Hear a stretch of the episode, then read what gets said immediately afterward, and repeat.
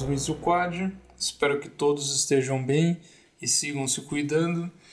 Neste episódio, discutiremos de forma ampla as relações entre neoliberalismo e ambientalismo, através das lentes da história, onde inicialmente tratamos sobre o papel da história como disciplina, obviamente, e suas teorias para compreendermos o presente ambiental.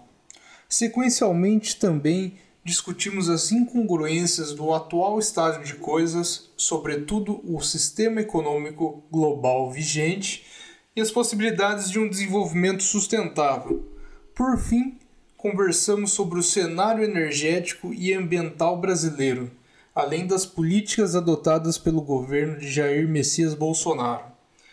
Para nos ajudar a compreender essas questões, trouxemos Roger Domenech Colacios, professor na Universidade Estadual de Maringá, doutor em História Social, tem grande experiência em pesquisas relacionadas ao meio ambiente, energia e suas relações com o capitalismo, resultando em seu pós-doutoramento a respeito da Agência de Proteção Ambiental dos Estados Unidos. Lembrando, este episódio tem o apoio do Programa Regional de Segurança Energética e Mudanças Climáticas na América Latina da CAS, Fundação Konrad Adenauer. Fiquem agora com o nosso papo. Muito obrigado. Olá, aos ouvintes do Quad. Estamos agora começando o nosso 12º episódio. Hoje o nosso convidado é Roger Colacios.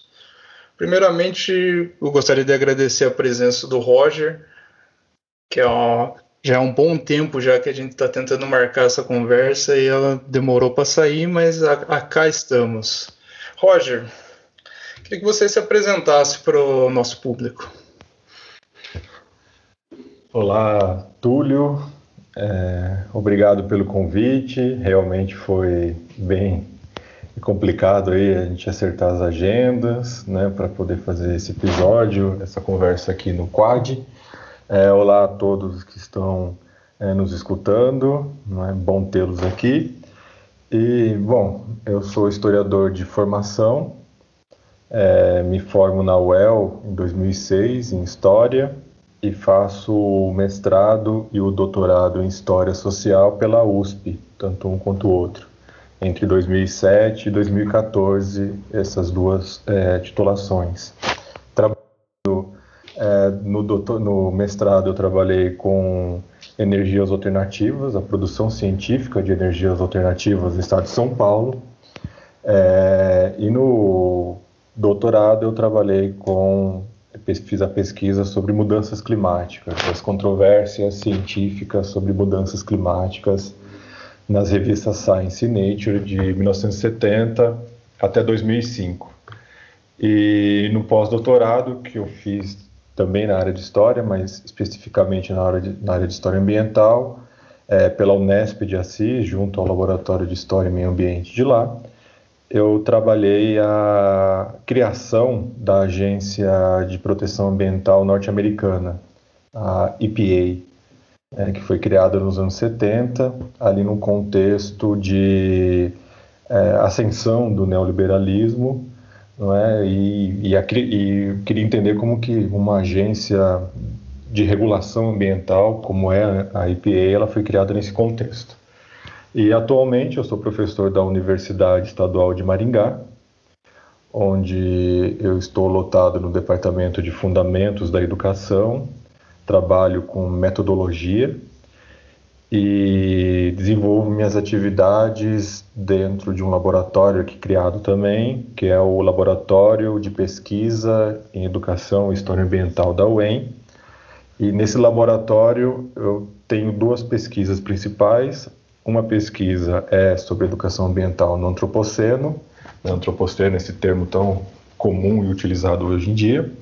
E a outra pesquisa, a pesquisa de historiador, eu trabalho com a história ambiental do petróleo, né, que é o meu interesse nos últimos anos, especialmente com aquilo que a gente vem chamando de cidades do petróleo, cidades onde se concentram a cadeia produtiva do petróleo e como essas cidades, elas têm, ao redor do mundo, elas têm semelhanças, né, nas suas estruturas, nos seus processos de urbanização, aspectos econômicos, políticos e sociais, não é? Então, eu tenho trabalhado aí com Santos, no Brasil, no litoral de São Paulo, Cabinda, em Angola, aquela província angolana, né, que é um enclave, que fica, é um território fora de Angola, e também na região do Golfo do México, a região de Veracruz, por um lado, e o contraponto a Veracruz, que é a zona costeira dos Estados Unidos, com a cidade de Houston e New Orleans. Então a gente vai trabalhando essas cidades, entendendo esses elementos que eu falei aqui já. Essas são as pesquisas atuais, e além, é claro, de uma da preocupação sempre presente com o neoliberalismo e a questão ambiental, né? Que eu acho que é um tema candente, é um tema presente, e entender como a agenda neoliberal, ela trata a questão ambiental, e já adiantando algumas coisas aqui, a questão ambiental na agenda neoliberal é conhecida como, eu chamo de meio ambiente mínimo, quanto a menor concentração de meio ambiente, de mundo natural, em uma determinada região, melhor, né? Só o básico para a sobrevivência humana. É mais ou menos esse, né? A minha carreira, as minhas preocupações de pesquisador, e é isso, Túlio. Então, Roger, a gente vai surfar por todos esses aspectos que você já apresentou aí da sua carreira. Porém, agora eu queria saber algo bem geral mesmo sobre a sua profissão, o seu ofício mesmo. Qual o papel da história para compreender o presente ambiental? Olha, Túlio, é uma pergunta boa essa, e bem complicada, né? Por que é complicada? Porque a gente tem aí um movimento na sociedade, né, não só na sociedade brasileira, de certo negacionismo das ciências, e que esse negacionismo acaba, querendo ou não, espirrando na própria história, né? Muitos podem questionar se história é ciência ou não, né? Eu compreendo como ciência. Então, esse papel de negacionismo, a gente tem também esse reflexo na própria história. Mas, de toda forma, tem um ramo da historiografia que eu acho que é interessante para responder a sua pergunta, que é a história do tempo presente.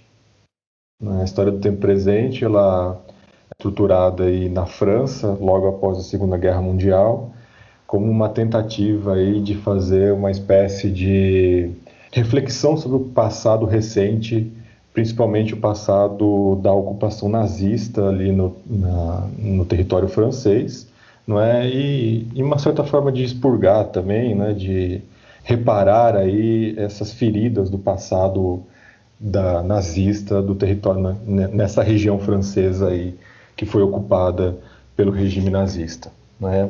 E ela chega no Brasil nos anos 90, por aí, né? No começo dos anos 2000, com os mesmos processos, né? O chamado passado que não passa, né? Que são aqueles fatos, aqueles eventos do passado que permanecem no presente, não é? Eles não são contemporâneos necessariamente, né?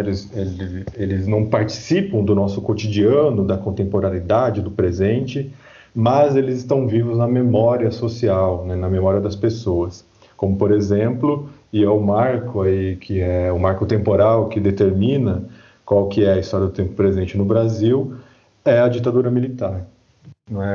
Esse passado que ainda não passou, e o governo atual, o governo Bolsonaro, ele faz questão de manter aí vivo essa ditadura, né, essa presença da ditadura, mas num aspecto, digamos, negativo para aquilo que a história concebe como aquilo que aconteceu na ditadura, né, tentando glorificar esse passado, não é? Dentro dessa perspectiva de um passado que não passa, a gente pode trazer isso para a história ambiental, né, para a história e meio ambiente, né?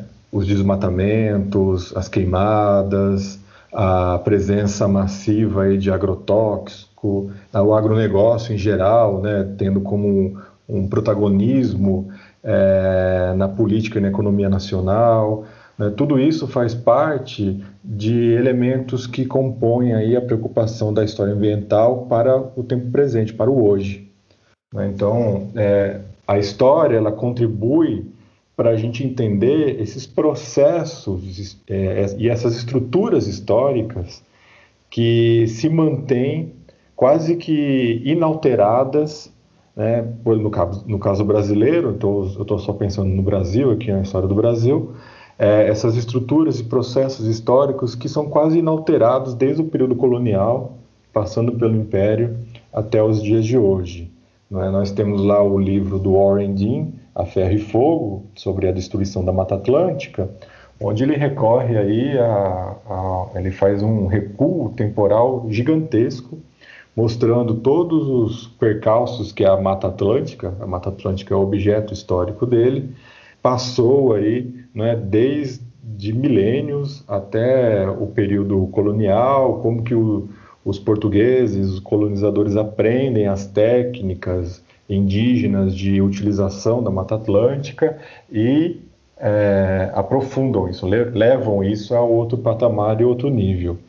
E isso é mantido até hoje, né? As queimadas, a abertura de pasto, por exemplo, né? A destruição da biodiversidade de forma geral, né? A pouca preocupação que nós temos hoje com o governo atual de preservar o meio ambiente, etc., são reflexos dessas estruturas e processos históricos que os historiadores vão analisando no passado, né? E quando a gente pensa nos dias de hoje, mais especificamente, nós temos trabalhado, mais eu e um colega, o professor Gilmar Arruda, nós temos trabalhado com a ideia de um giro ético-político na história, no sentido de que não adianta só a gente fazer a descrição e análise desses processos, mas há necessidade também da responsabilização e da denúncia desses crimes que foram cometidos no passado, contra o mundo natural, contra o meio ambiente, para mostrar que, né, as decisões, as escolhas tomadas no passado, e é claro, estou falando agora mais de um passado recente, né, no século XX ainda, quando as escolhas de utilização do meio ambiente são ampliadas, você não precisa mais desmatar da mesma forma, você não precisa promover queimadas e tudo mais para ampliar áreas de pasto ou para aumentar a produção agrícola.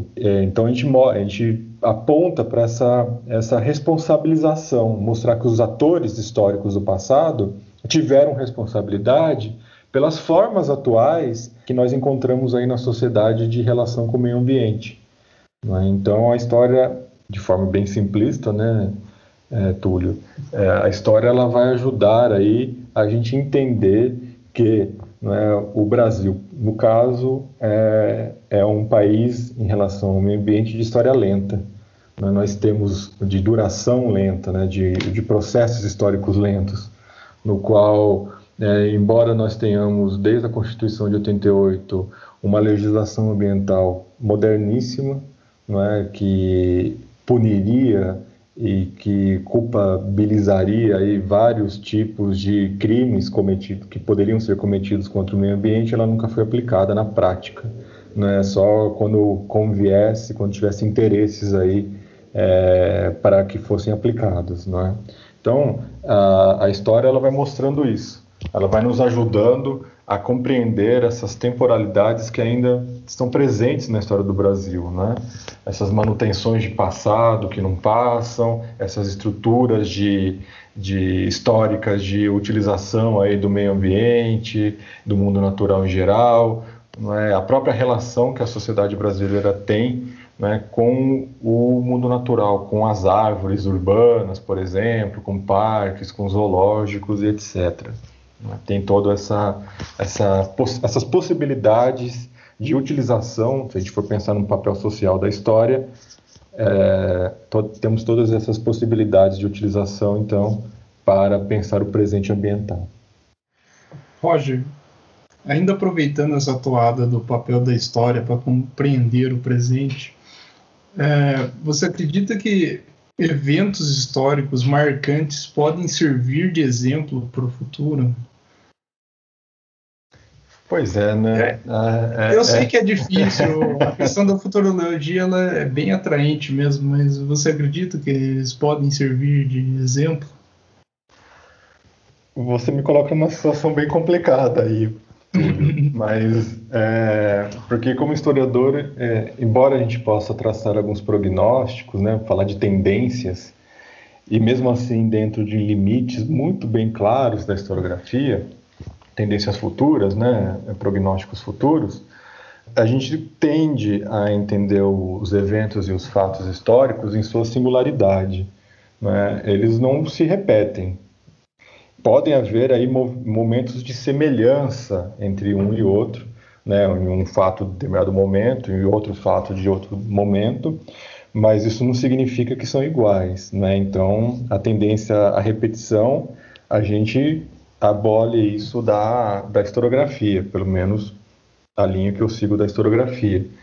Então, esse papel de história sendo exemplo para o futuro, ela faz parte, Túlio, de um regime de historicidade que a gente já não acompanha mais, que é o magistra vitae, né? A história como mestre da vida, que vai, a partir dos exemplos históricos, nós vamos, digamos, aprendendo a não cometê-los, né?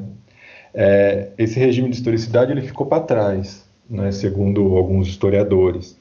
E, embora eu tenha algumas críticas e posições um pouco diferentes em relação a isso, a gente vive um regime de historicidade atualmente, em grande parte dos países, das sociedades, que é o regime presentista, né, onde o presente ele ganha uma dimensão temporal muito grande, não é? Uma dimensão temporal que basicamente sobrepassa o papel tanto do passado quanto do futuro numa sociedade, né? Então eu acho que para hoje em dia, tentando responder a sua pergunta aí, sem me comprometer muito com futurologia, né, eu acho que para hoje em dia, tendo como base esse regime presentista de historicidade, nós estaríamos aí num momento de crise do futuro, né? Que a gente não sabe mais, a gente não pode nem projetar mais futuros, né? Tanto é que você percebe no cinema, na literatura, em seriados de televisão e tudo mais, uma tendência muito grande a traçar distopias, né? E não mais utopias.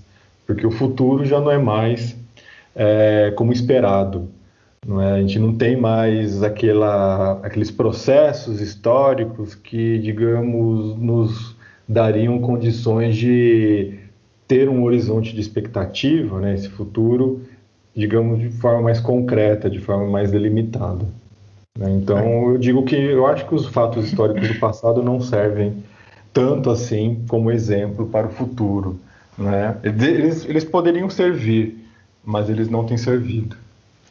Aquela compreensão, né, de história linear, né, uma linha contígua de progresso, né, também não compactua com esse tipo de posição. É por isso que é o papel da denúncia, né, da responsabilização do passado. Eu acho que seria muito mais uma função social muito mais interessante para o historiador do que ficar utilizando exemplos históricos do passado para hoje, né? Já que a sensibilização disso para grande parte da população não existe, né? Com certeza. Vamos já entrando então nas questões mais específicas mesmo, até mesmo em relação ao tema dessa entrevista. Um breve comentário antes de entrar na pergunta para contextualizar. É basicamente o seguinte.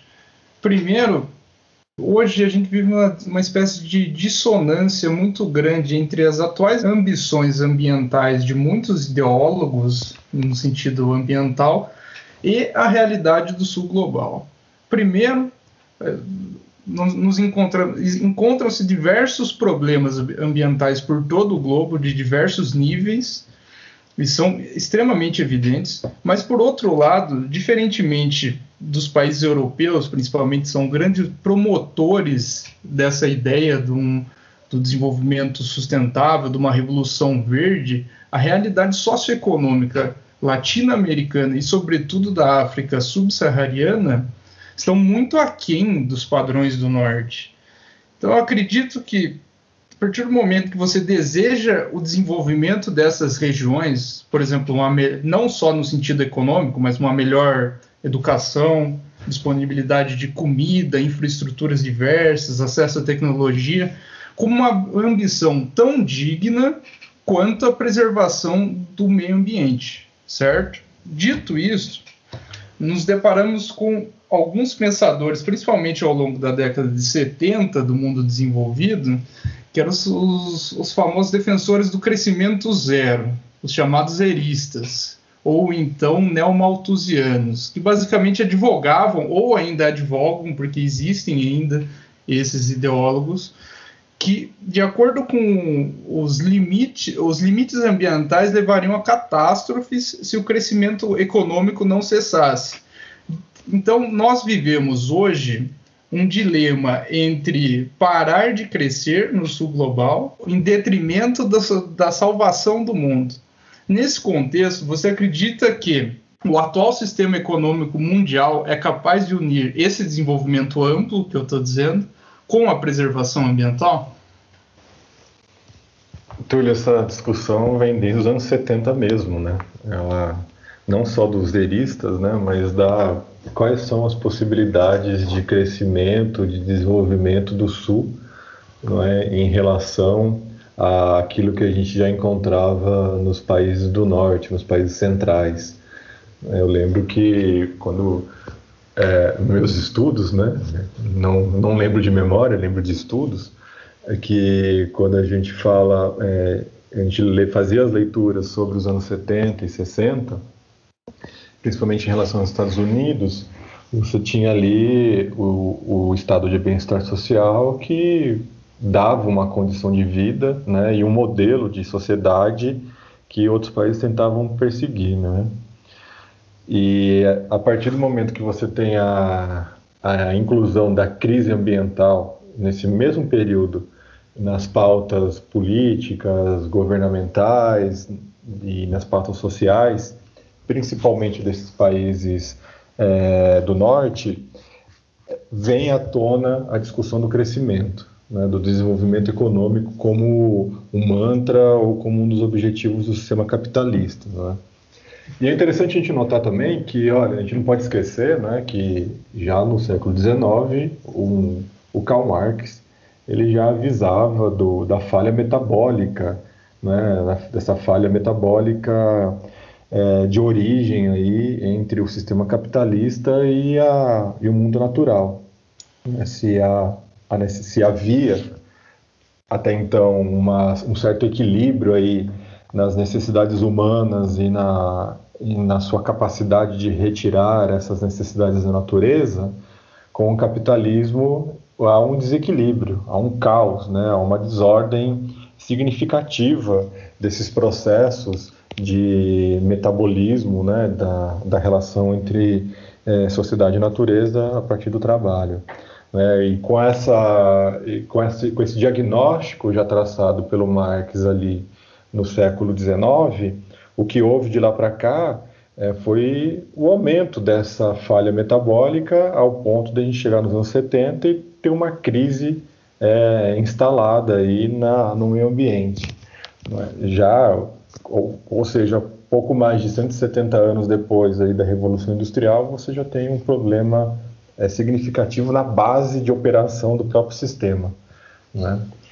Mesmo assim, você tem as tentativas de relacionar desenvolvimento econômico com o meio ambiente, né? Nos anos 70, ao mesmo tempo que surge esse movimento zerista, a gente vai ter as cúpulas da ONU, a primeira cúpula em 72, onde vai sair dali a promoção do chamado ecodesenvolvimento, né, do Inassi Sachs e do Maurice Strong, e que tinha aí uma perspectiva de maior atendimento às questões ambientais do que exatamente econômicas, por isso eco primeiro e depois desenvolvimento, né?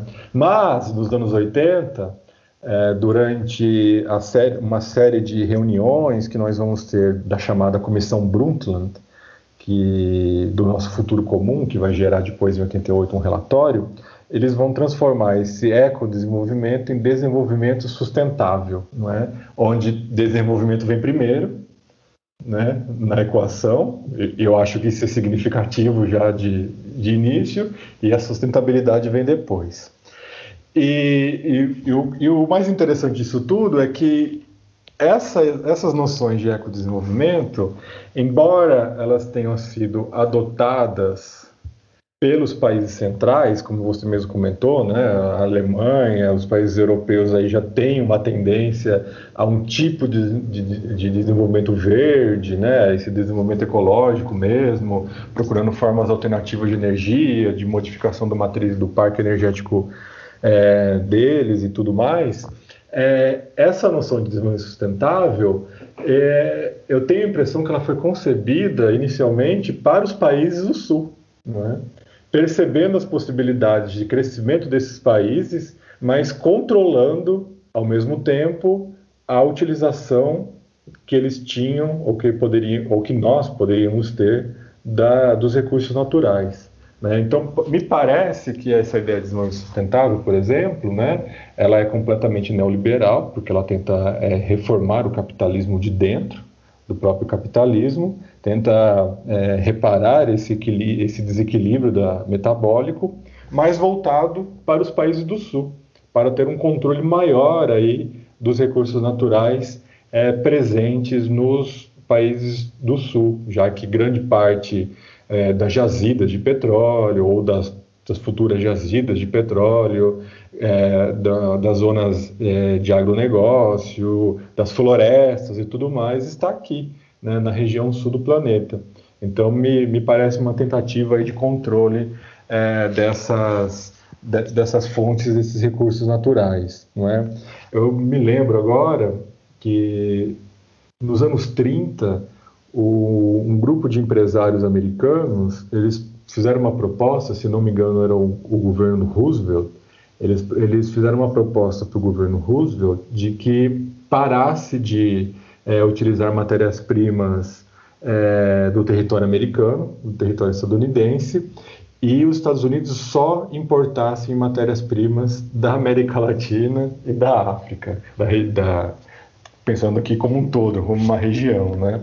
E isso foi aceito, né? Porque se você for pensar no que acontece depois de 1930 até os dias de hoje, a gente se torna aquilo que o sociólogo alemão Elmar Alfater fala, a gente se torna o grande posto de gasolina dos países centrais, né?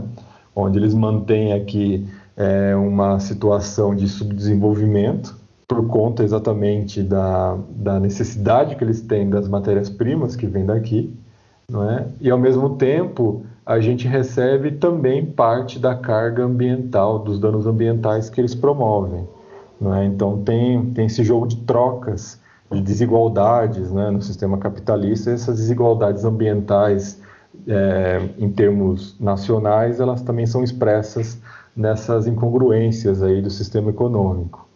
Então, a gente é o posto de gasolina, a gente fornece as matérias-primas lá para os países centrais, eles consomem essas matérias-primas, produzem aí uma grande quantidade de poluição que compartilham com a gente. Né? E muitos até jogam o lixo atômico e o lixo geral aí para nós. Né? Tem todos esses movimentos aí que a gente tem que pensar.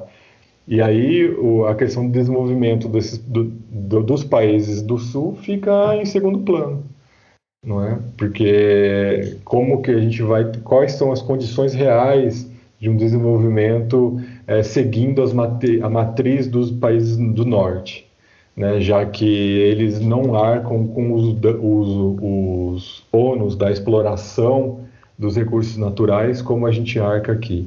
Né, que são os desastres ambientais, é só pensar Brumadinho, né, Mariana, o incêndio no Pantanal, o incêndio e o desflorestamento da Amazônia, são os ônus nossos, né? Mas essa produção que vai ser gerada a partir dessa exploração e expropriação primária mesmo do meio ambiente dessas regiões vão ser aproveitados lá. Então eles podem usufruir aí de uma economia verde, enquanto o papel de explorador fica para cá.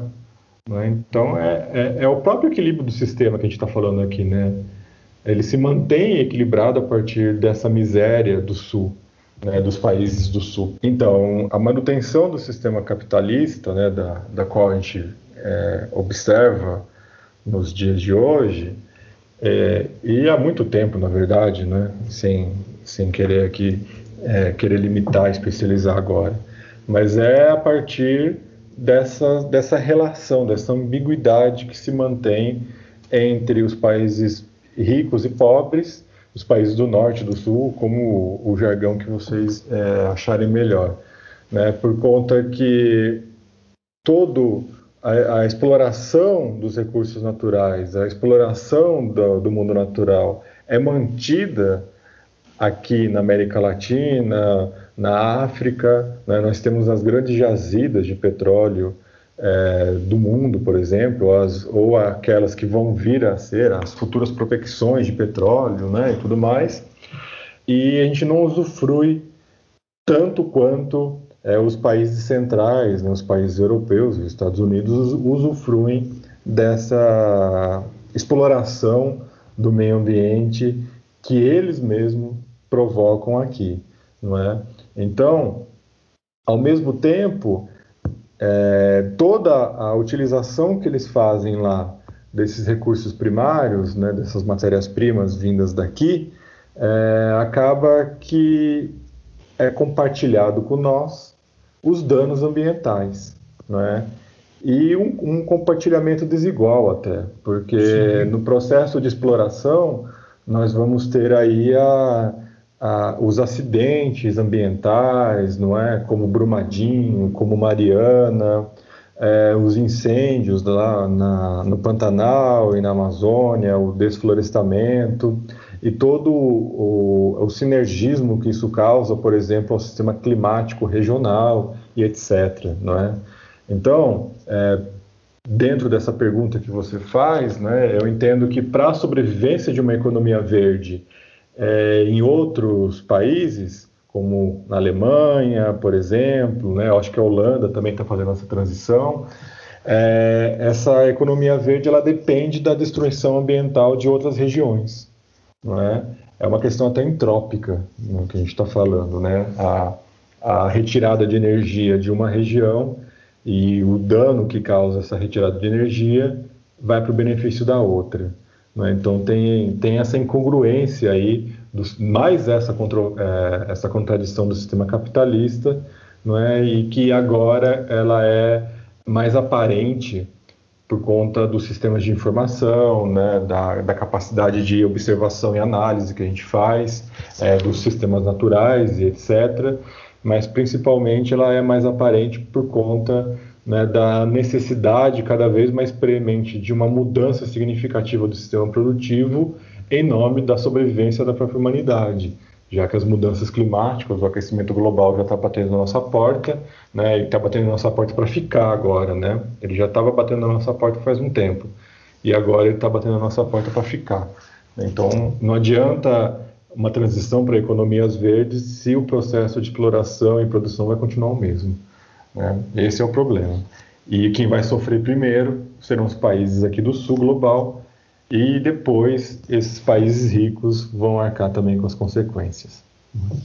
E eu não faço previsão do futuro aqui. Sim, mas é interessante a gente pensar, por exemplo, há agora a onda do carro elétrico que provavelmente vai emplacar em algum momento.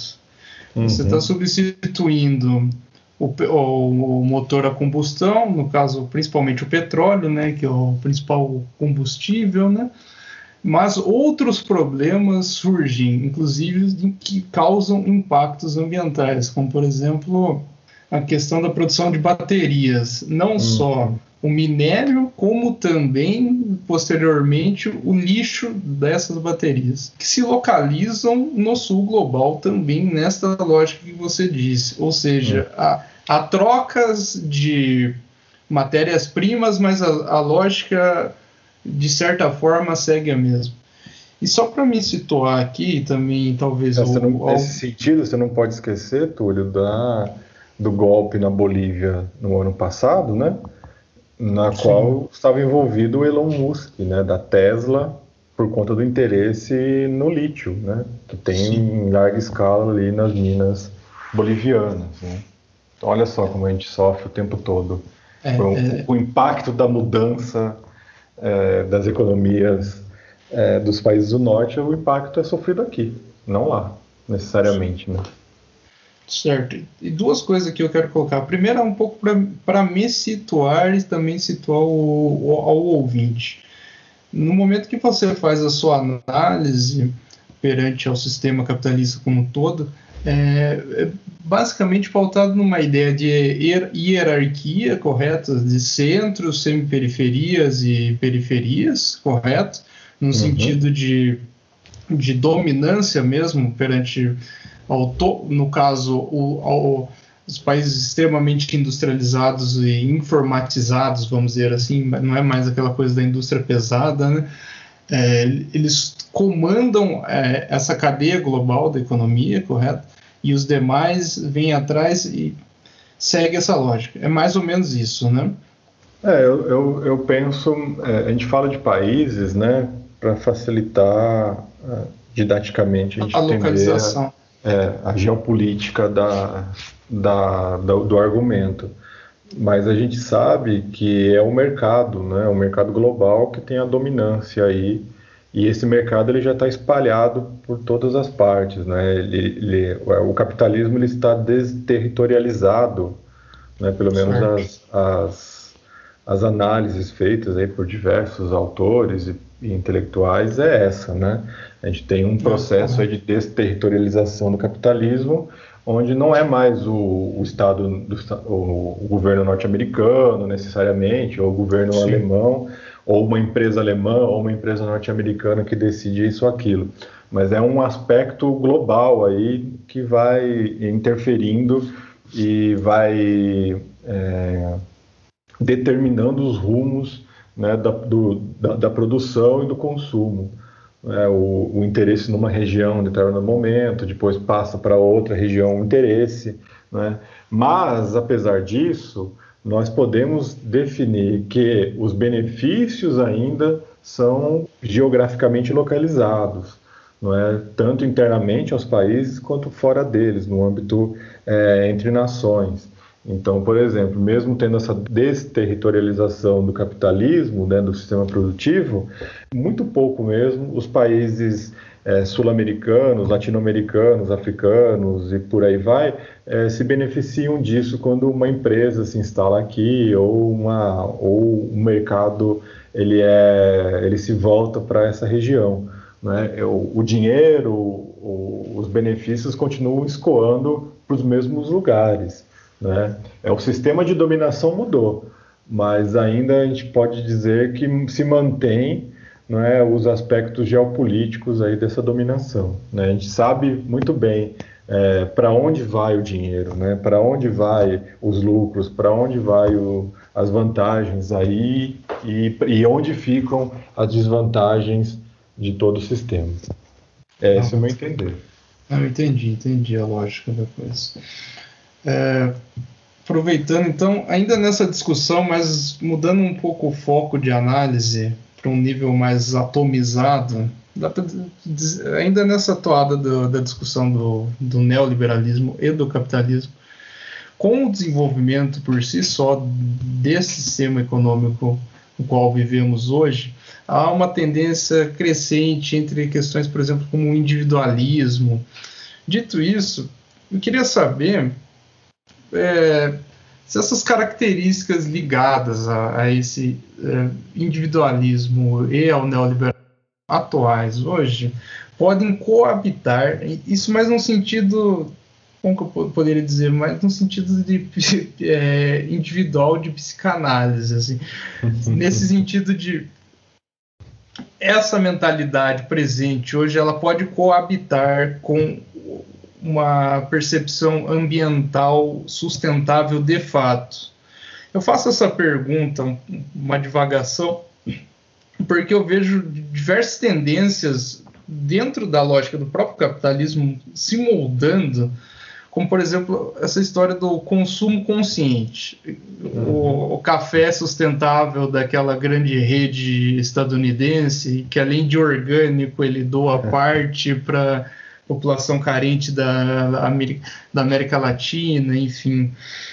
Eu queria, não sei se você tem algo a comentar nessa questão. Claro, eu tenho alguma coisa, sim.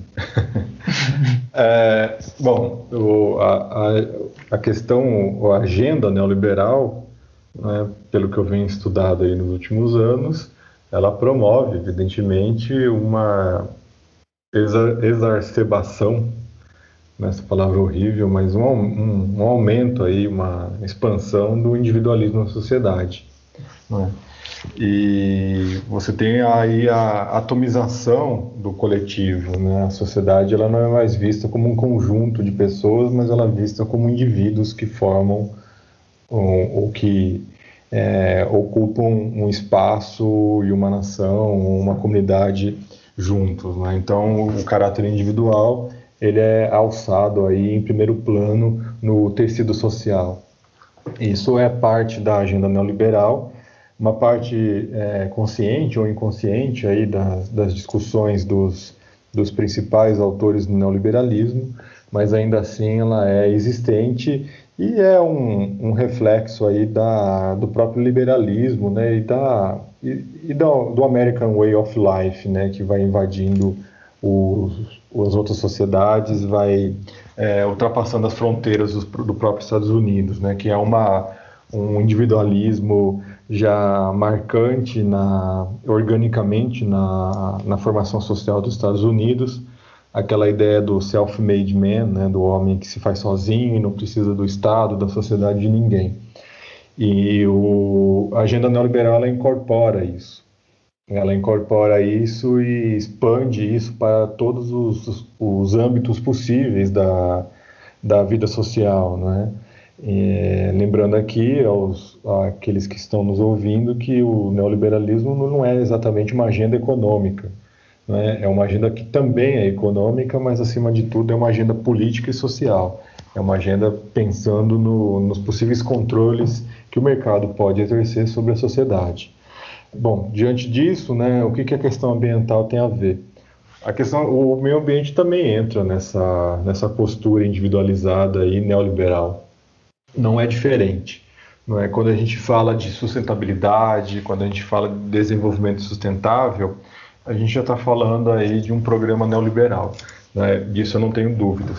E quando você começa a pensar nessas propostas, não é, voltadas para o indivíduo, isso é ainda mais neoliberal, né? Você fala aí do café orgânico, de algumas formas de agroecologia, não é? Que eu sei que tem colegas que vão escutar isso, que trabalham com agroecologia e que eles não vão gostar de ouvir, mas tem algumas propostas de agroecologia, melhor dizendo, que são presentes aí dentro da perspectiva neoliberal, né, que é um negócio puro e simplesmente, vende com selo agroecológico, por exemplo, né, ou então medidas individualizadas mesmo, como faça xixi no banheiro para economizar água, né, não utilize canudos plásticos e tudo mais, né? Claro que isso tem aí um valor ético e moral significativo, sim, né? Até por conta da produção de lixo diminuir. Tem essa validade, né, Túlio?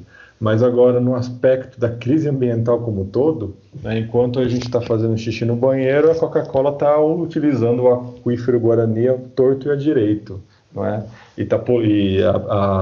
As multinacionais do petróleo vira e mexe aí, causam um vazamento significativo de petróleo no mar, destruindo a biodiversidade, né? Então não adianta a gente pensar que individualmente ações de formiguinha, não é, serão suficientes para mudar toda uma relação histórica com o mundo natural, com o meio ambiente.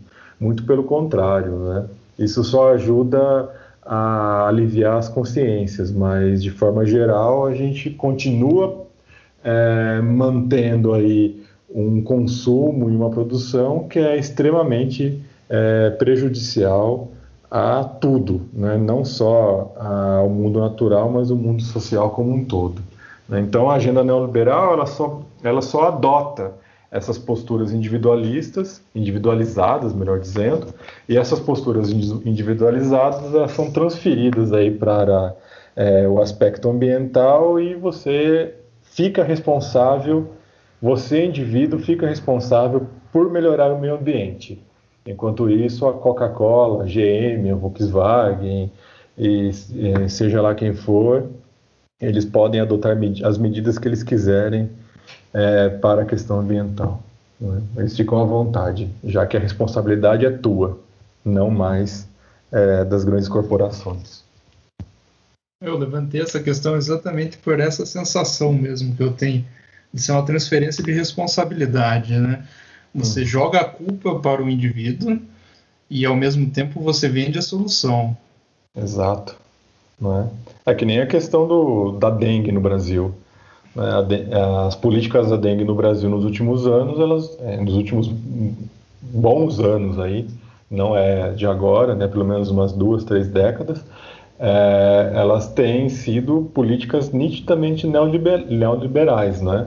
Porque o governo federal transmite ou passa para o Estado a responsabilidade, que passa para o município, que por sua vez passa para o indivíduo.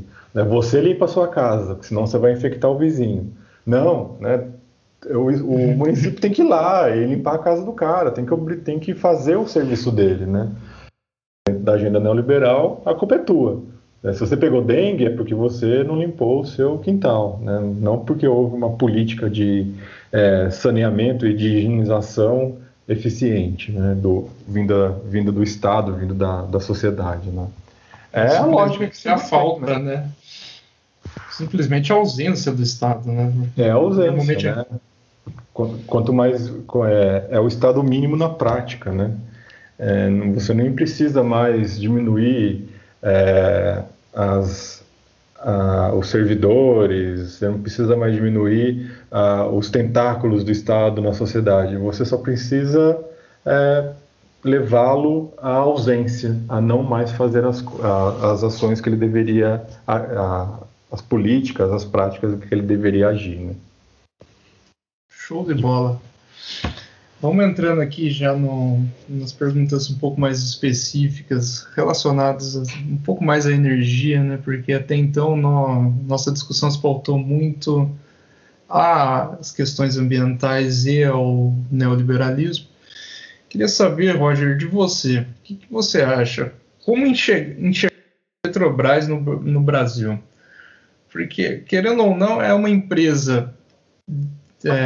que opera na lógica dos combustíveis fósseis, né, tidos como defasados, enfim.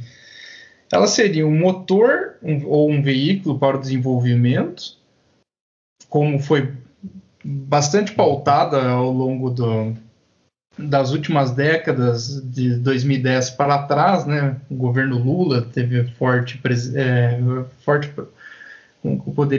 forte propaganda relacionando Petrobras e desenvolvimento, ou se ela simplesmente seria uma empresa confinada ao passado dos combustíveis fósseis. Como que você vê a Petrobras?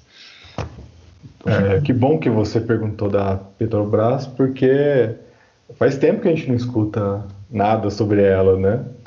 Aparentemente está tudo certo, né? Aparentemente está tudo certo, né? Desde 2019, pelo menos, até hoje, a gente não tem mais notícias de grandes corrupção, do rombo na Petrobras, etc, né? Não sei, parece que sanaram aí os problemas da Petrobras desde a prisão do Lula, da ascensão de Moro para... o cargo de ministro da Justiça, que já caiu faz tempo, né? E, basicamente, o fim da Lava Jato, né? Esqueceram a Petrobras, né? Ela já voltou ao status político normal dela, né? Continuando a fazer seu trabalho.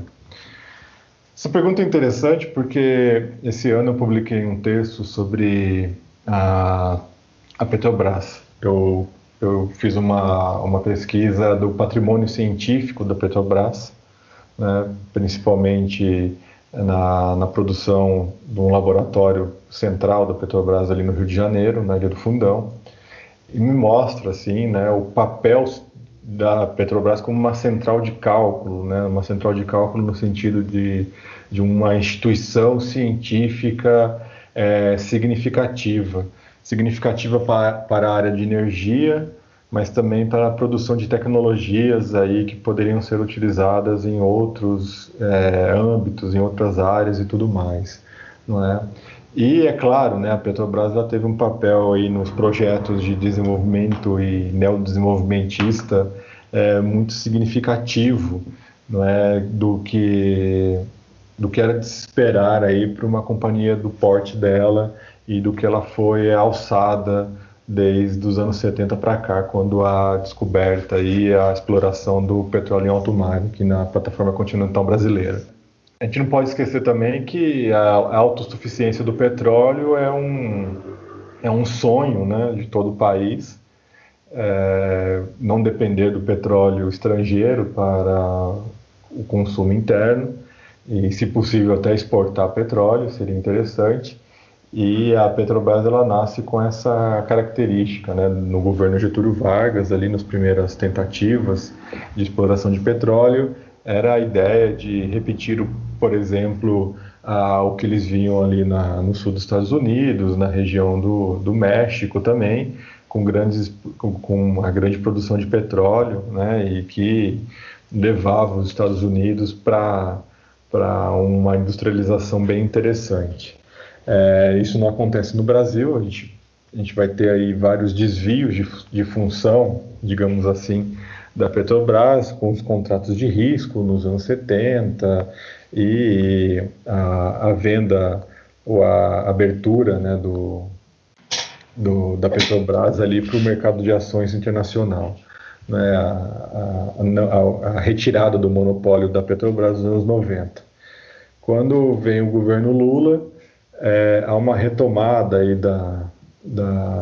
desse interesse, há uma renovação desse interesse na Petrobras, principalmente por conta da descoberta do pré-sal, né, das jazidas do pré-sal e toda a euforia que foi criada em torno dessas jazidas e da possibilidade real de uma autossuficiência nacional de petróleo aí que estava em vista. A Petrobras ela vai ser o principal player dessa situação, né? Ela não vai ser a estatal responsável pelo pré-sal, mas ela vai ser a administradora dos contratos e do próprio processo de exploração.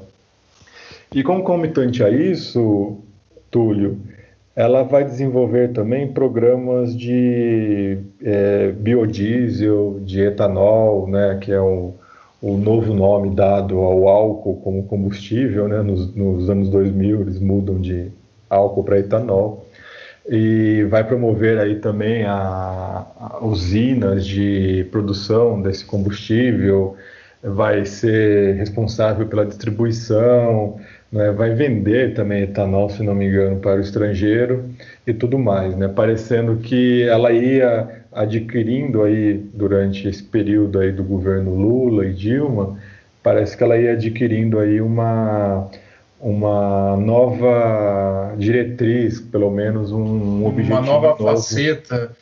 Uma faceta voltada para essa questão ecológica. Desculpa interromper, mas seria mais ou menos a lógica do que, por exemplo, a BP tenta fazer hoje, né? Uhum. A ideia de se transformar de uma empresa de petróleo para uma empresa de energia, né? Seria nessa lógica? É nessa mesma lógica, né? Eu não sei se com a mesma ambição aí de uma BP, mas ela, com certeza, ela estava arrumando para isso, né? Se não me engano, eu posso estar bem enganado, mas ela estava promovendo também a energia eólica aí no Nordeste do país, né, e tudo mais. Então ela tinha esse projeto, né? Então, olha, ela estava... Só um comentário, desculpa cortar você de novo. No começo desse ano foi leiloado o parque eólico da Petrobras. Foi, né? Tá vendo? Então a gente já tem aí um sintoma do que acontece depois, né? Mas aí a gente vai ter uma situação bem interessante da Petrobras, que com as primeiras gotas do pré-sal saindo, jorrando ali das plataformas petrolíferas, começa a se esquecer tudo isso. Parece que joga uma pá de cal em toda a possibilidade de expansão das atividades da Petrobras, né? E o país volta a se centrar aí na questão da matriz fóssil, né? Há um processo, né? Você tem aí, quando entra o Lula, a Petrobras ela vai se expandindo, né? Aí tem o anúncio do pré-sal, mas demora um tempo até os primeiros barris serem comercializados do pré-sal. Acho que, se não me engano, os primeiros barris vão ser de 2010, por aí, né? Então, aí quase no final do governo Lula, ou já no final do governo Lula. O que acontece, então, é uma mudança completa na própria política nacional de matriz energética, né?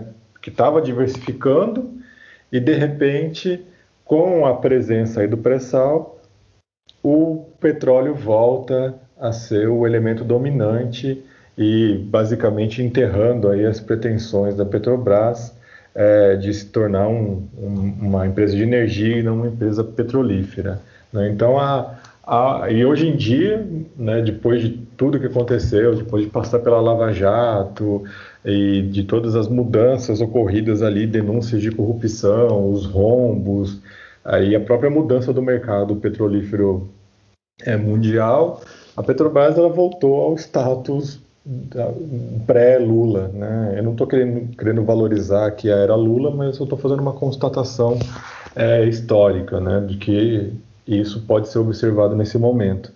A Petrobras, hoje em dia, ela voltou a ser uma empresa de petróleo, né? E eu não vejo ela se expandindo como poderia se expandir anteriormente. Eu nem sei mais, por exemplo, como está a questão dos laboratórios científicos, né, da Petrobras, porque as fontes que eu utilizei para esse artigo, que eu comentei aqui, era uma revista, o Boletim Técnico da Petrobras, que era publicado desde 1955, né, e ele para de ser publicado em 2012. Né, então, ele tem toda uma série de situações aí, de ocultações aí da Petrobras, que eu já não conseguiria mais informar, né? A gente tem um limite aqui.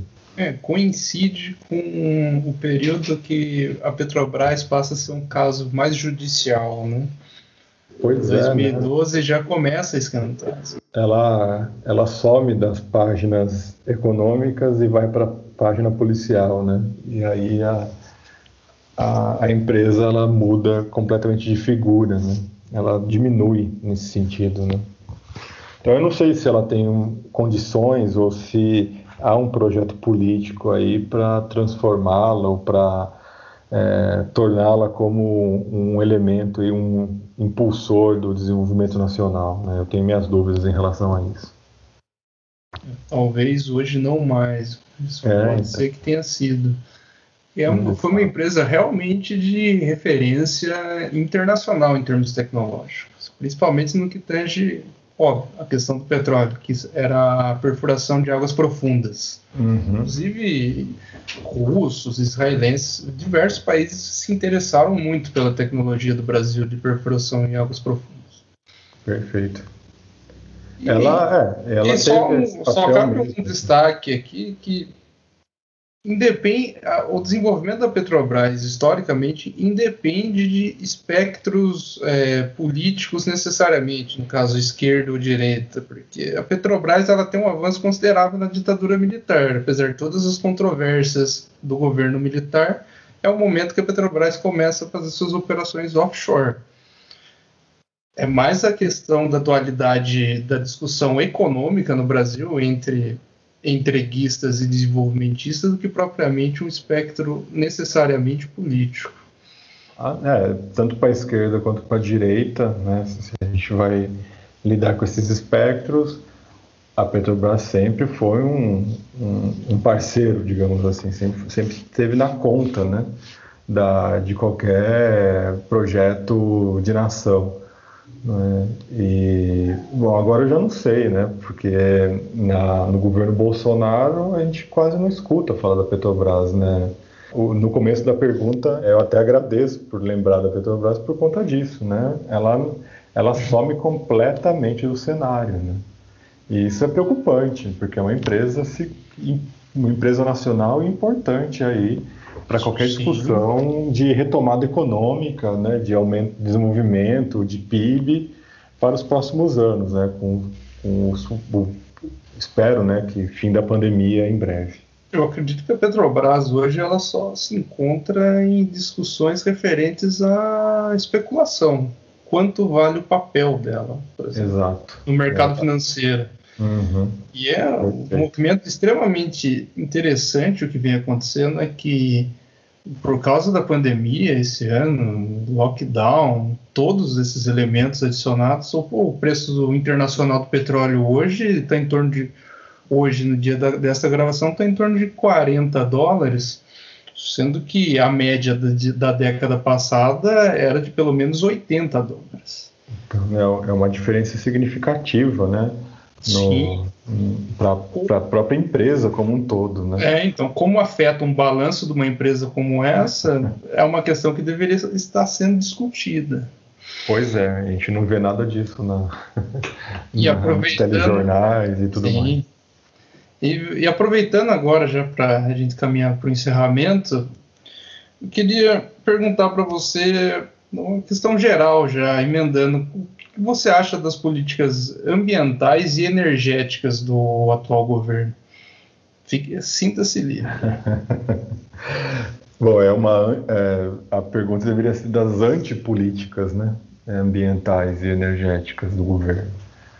Porque o que esse governo ele fez com certo primor, talvez a única ação efetiva que esse governo conseguiu realizar foi exatamente antipolíticas ambientais, né?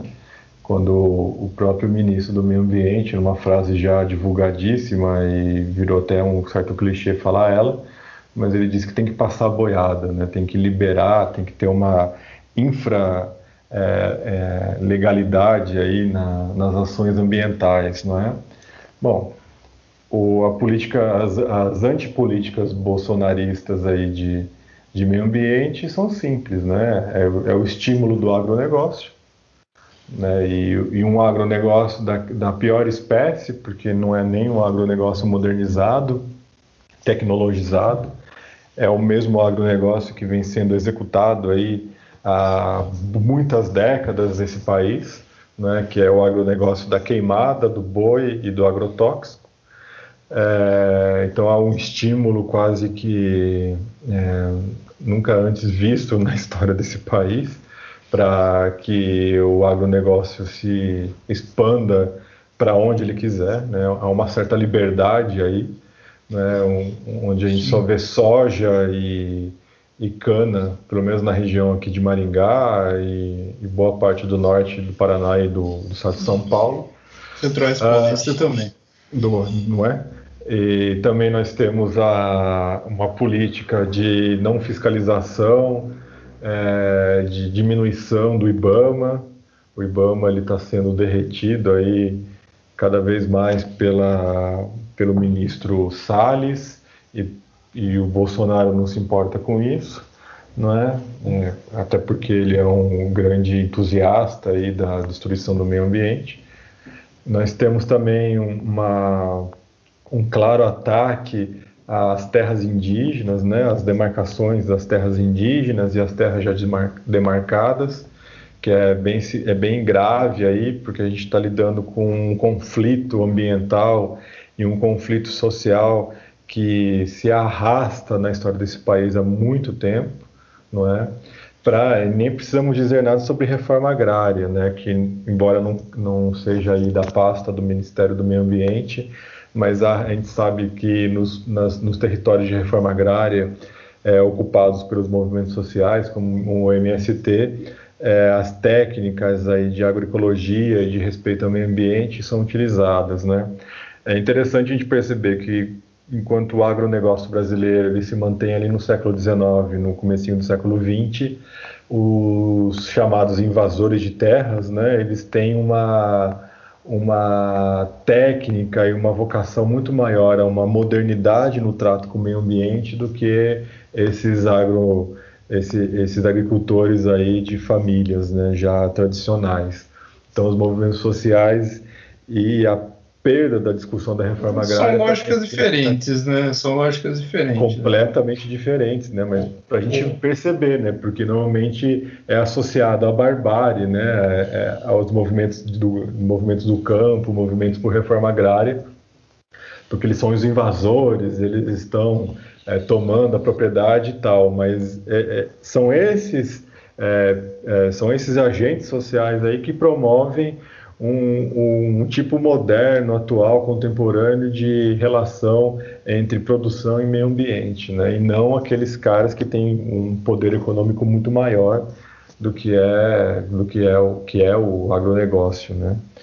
Além disso, nós temos também aí a abertura, né, para pesca predatória, a abertura aí para garimpo, né? Além, claro, de algo que tem sido perverso, inclusive, e notado de forma mais acentuada agora durante a pandemia, que é quase que a total liberdade de exportação de 100% da produção do agronegócio nacional, né?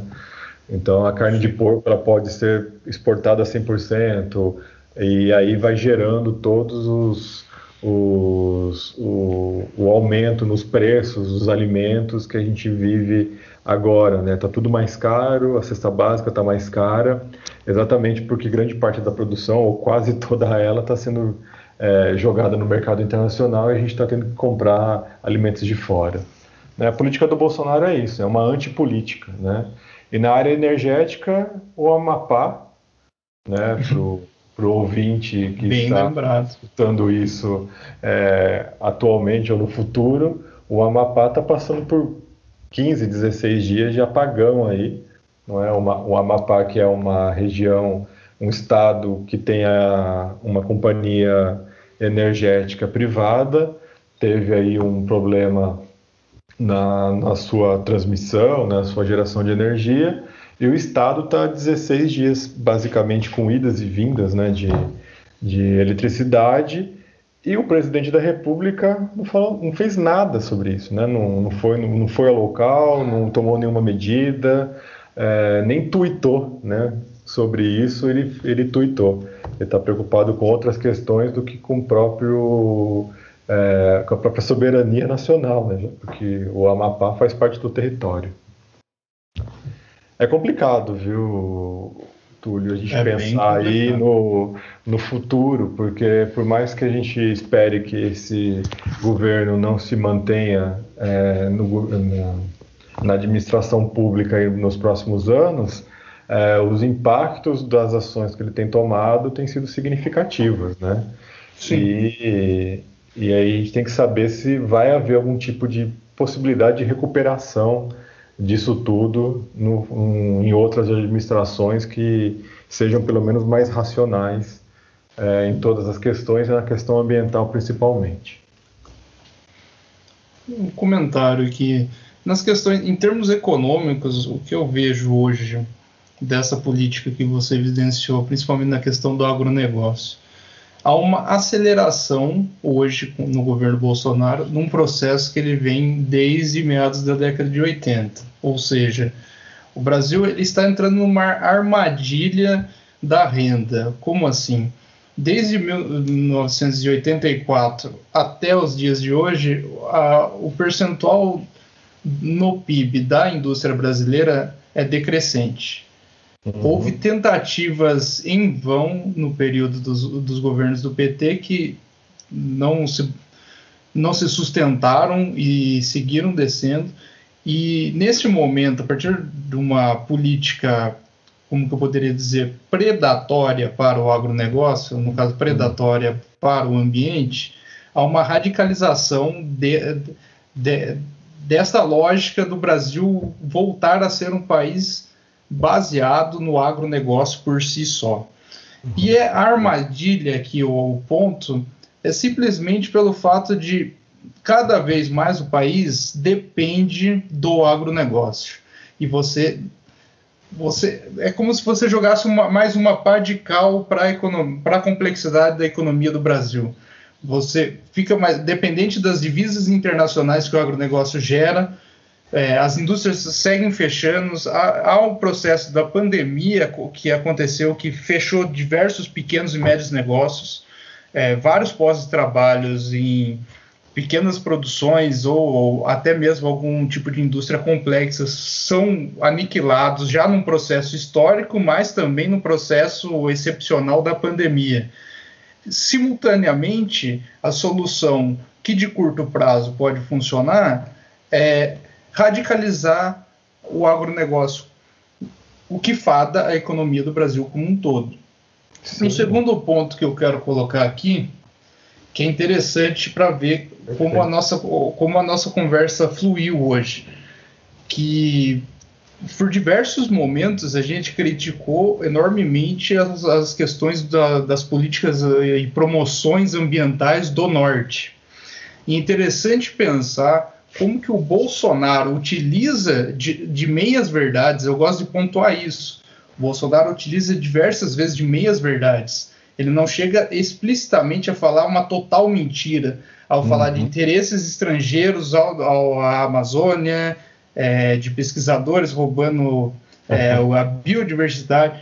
Ele utiliza dessa retórica, só que de uma forma extremamente primitivo e vulgar, vamos dizer assim, porque você troca, vamos dizer, você usa uma retórica nacionalista para justificar uma exploração sem qualquer sentido para um método de economia extremamente primário, que é o agronegócio por si só e a pecuária. Então, o Brasil, de forma tosca, literalmente tosca, troca um potencial de desenvolver, por exemplo, uma indústria farmacêutica, um potencial de sui generis, de explorar de diversas formas a Amazônia sem, de fato, destruí-la. Então, eu acho que é importante destacar esse tipo de coisas, porque a gente também não pode cair numa concepção se entregar ao discurso do Norte, não total, mas de algumas pessoas, correto? Uhum. E porque o Bolsonaro fala X ou Y, sabe? Aquela coisa de, se ele fala isso, ele está totalmente errado. Uhum. Não, a gente tem que observar que ele usa de uma narrativa que tem meias verdades, mas para motivos extremamente escusos. Perfeito. A gente tem que combater essas meias-verdades, né? E num clima de negacionismo de toda a verdade, né, Túlio? Exatamente. Esse é o problema, né? Esse é o grande desafio, né, que a gente tem pela frente também, né? Tentar recuperar o país quando acabar essa administração, espero que acabe democraticamente, né? E também combater esses estragos aí no tecido social, né? Não só pela radicalização política, mas também pela difusão aí de meias-verdades, fake news e todos os problemas que isso vem a causar. Perfeito. A gente tem que bater na tecla que existem zonas cinzentas no mundo, né? Exato. Isso é importante, porque senão a gente acaba caindo de um lugar errado para outro. Exato. Então isso, Roger. Trabalho. Muito obrigado mesmo, cara. Valeu eu mesmo. Foi um prazerzão. Foi muito bom o papo. Que bom, eu gostei muito também. Valeu. Um abraço para os ouvintes aí do Quad.